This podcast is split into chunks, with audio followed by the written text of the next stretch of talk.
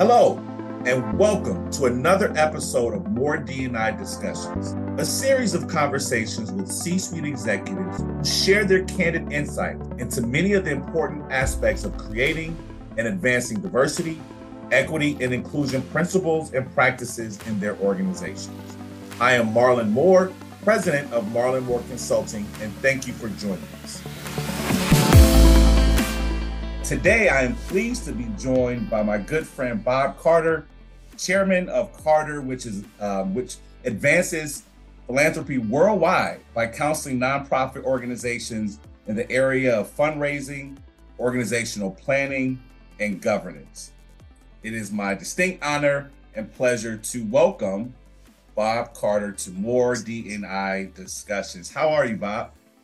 I'm well. Thanks, Marlon. Glad to be here. Good, good. Glad you could take time to join us today. Bob, how about you tell us just a little bit more about Carter? Sure. Um, well, you, uh, I'll, I'll, tell you the history of Carter is that uh, basically when I left the Omnicom group, uh, I, I won't necessarily reveal my age, but I was retirement qualified, and okay. Uh, and fundamentally I was retired for ten weeks, and it didn't work very well, and uh, in order to preserve my marriage, uh, I decided to start another business, and uh, that's how this got started. I talked to some of my colleagues in New York and other places, and uh, just started a, a, small private practice uh, with three clients and a part-time assistant. And uh, today, fast forward 11 years later, and we we have over 50 consultants. We're working in eight countries and I'm chair, uh, but I also have a great CEO, Steve Higgins, who really runs the day to day of the company. One of the differences with our company is that we don't just raise money in the United States to send to those countries, but we actually help raise money in those countries, right. uh, which is a, a, big kind of critical difference. Uh, we do custom design work. Our campaigns, a lot of it's centered around either capital or endowment campaigns or combines.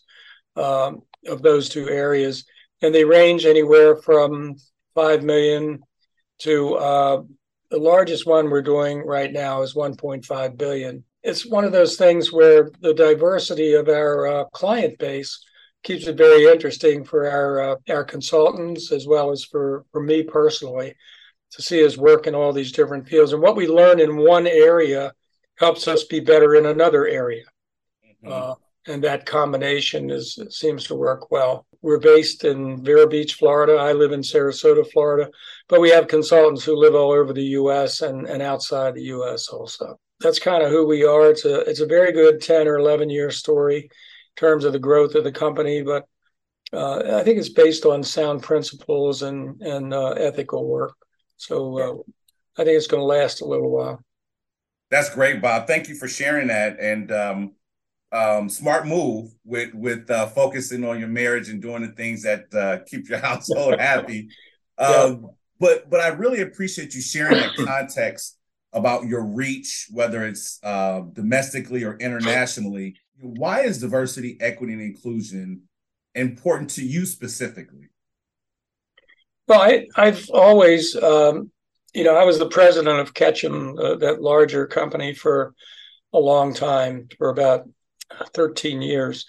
And, uh, you know, and at that time, and we're going back into the in the 90s and 80s and so on, and it was uh, it was abundantly clear that there was uh, there was a big difference in the not only the presence of uh, of uh, fundraisers of color and of uh, you know who who didn't look like me, uh, but there was a, a there was a real inequity in terms of the capacity of institutions who those uh, individuals represented having access to dollars.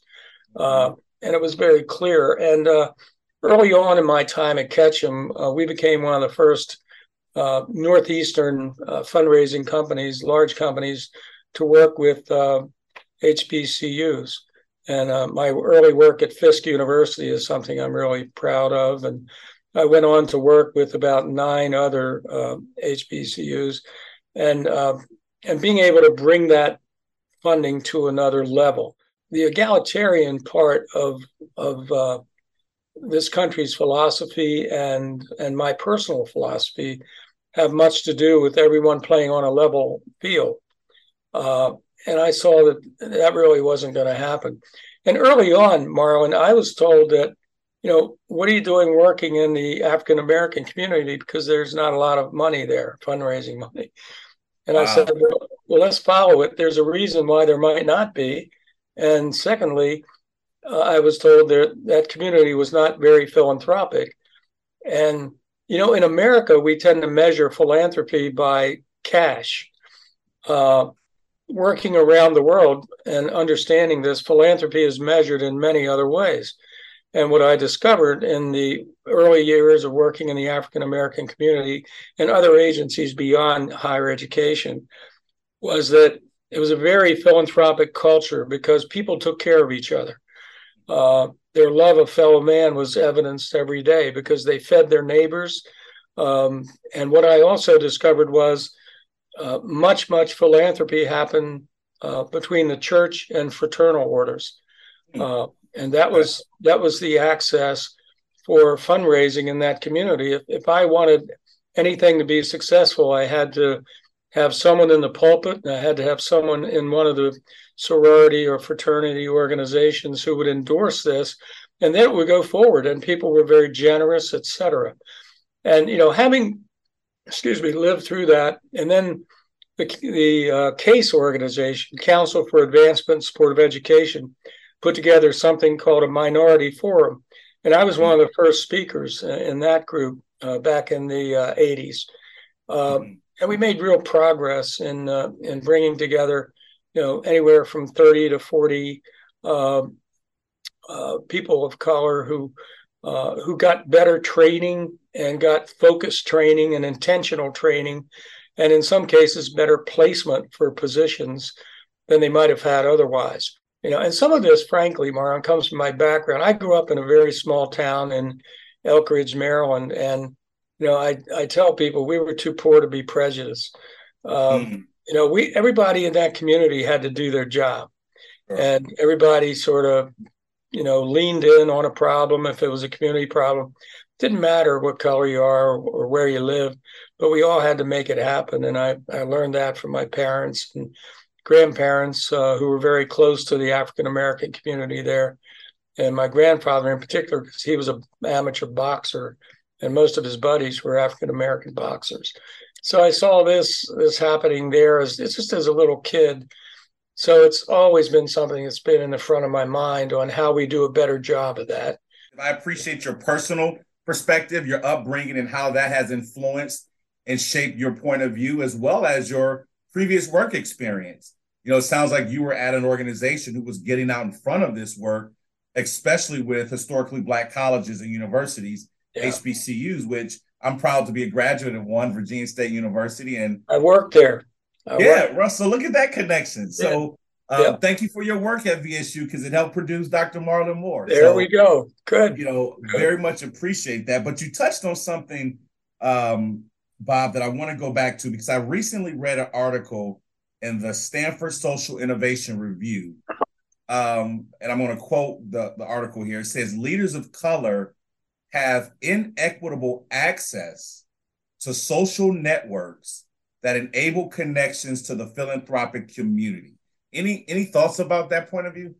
I think that's that's pretty much what I was talking about um, because you know we all uh, I call it spheres of influence. We all have a sphere that's that's around us, and if you look around, who's in it? Well, the majority of the time, you look at it as people like you, uh, people who look like you, act like you, whatever it might be. And where is your circle? Well, your circle may be in an area where you are getting exposed to others who have resources, et cetera.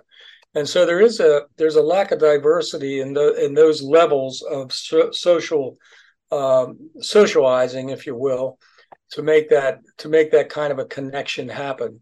And what happens is then uh, the organizations who don't have people or board members in those circles, they have to work much harder to get into um, that relationship because it's if, in a sense it's an abnormal thing because you know somebody who's already in that circle walk ask for an appointment and they get it because You know, they know them. Yeah, so I would imagine, Bob, that that's kind of a two-way interaction, right? So you have those who are in charge of distributing dollars, but then those who are leaders of organizations have to do their part as well. Would that be accurate? Yeah, yeah, it works on both sides of the equation. Yeah. What do you see as the board's role in ensuring that an organization kind of lives up to um, this strategic imperative? Well, it's always interesting that, excuse me, take a look at the board and then take a look at the service area mm. or the com- community in which it works. That's right. And you say, okay, what does this look like? Is there any right. parity between those two? And, right. uh, you know, historically, that's been a big no in most cases. Um, and it's like, how do you know what's the way you ought to be making certain decisions if you don't have that voice in the room? That's right. And in many cases, that's that's that's it's it's all you need is the voice. You need you need at the table. Um, it doesn't mean you know you're flipping a board 100% or anything like that, but you must have voice and you must have that kind of representation. I think they're doing a much better job today than they ever have, but mm-hmm. there's there's plenty of room to grow with boards. Yeah. Yeah, and I appreciate that. You know, I'm I'm actually a part of a board here in Central Ohio um, United Way of Central Ohio, so shout out to them, that is actually requesting the board demographic of organizations they fund. And that's largely in part to ensure, to your point, Bob, that the boards reflect the communities where the dollars are going. And yeah, so it's yeah. really great to see that occur. But then also, I think it's important for boards to hold organizational leaders accountable for coming up with plans specific to this work and making sure that they're executing against those. What would you share with me as some best practices for fundraising um, as a new nonprofit or even tenured nonprofit? But I'm, I'm sure that matters. But just I got to learn from the expert. How can I go out and raise some dollars, Bob? Like so many things I say, it starts with the board. yeah. Uh, yeah. So you need to assemble a group of people who have uh, certain, I call them qualifications. One, number one, they must be passionate about the cause. Okay. Uh, so they've got to be believers themselves, uh, because one of their very important roles is advocacy. Mm-hmm. They have to be willing to tell their sphere of influence and others how great this mission is and why we're why we're carrying this out. And they have to develop their own story. Um, they have to be able to tell another person why they're there mm. why they made that decision. And that that's a principle of fundraising. Fundraising is nothing but storytelling. You know, we tell the story of the institution, and then I tell my story about why it's important to me, and then I invite someone else to invest in it just like I have. And the other the other qualification is that um, they have to have um, wisdom. You know, they're bringing something to the table to help you in your fundraising or in your programmatic support, and and the other part of it is working. There have to be hmm. people who are willing to work. One of the mistakes that's made early on sometimes is people get, um, you know, they get names, and okay. uh, they have they have half a dozen really good names in the community, but they're not going to do anything. They haven't uh, committed to it. They just kind of sound good and look good. I'd rather just have the endorsement. I don't want to put them on my board uh, uh, and have them help me as a, an endorser, et cetera. Okay. But but building that leadership group that um, that cares deeply about what you're doing and is willing to do the early hard work to develop resources for you uh, with their reach into the community, into the national, local, regional community, wherever it might be. That's going to be critical because they become, as a founder, you're let's pretend like you're the CEO. They're mm-hmm. going to be your partners, basically. Mm-hmm. I guess as we kind of round out our conversation, and you've touched on so much today, what party and advice would you leave organizational leaders? Um, you mentioned earlier this is a journey, right? So, yeah. what party and advice would you you leave for organizational leaders who want to do better in the DEI space? Yeah, I would I would say this. Um, there are a couple pieces of this. One is you you must be intentional about it, uh, and you have to develop your plan for your agency and your culture on how this will work. You can't look over your shoulder at another agency and say, okay, we're going to do that. Sure. Uh, you got to do the hard work, which is inside, and uh, and develop a plan that's going to make sense for your agency. Uh, so that's that's number one.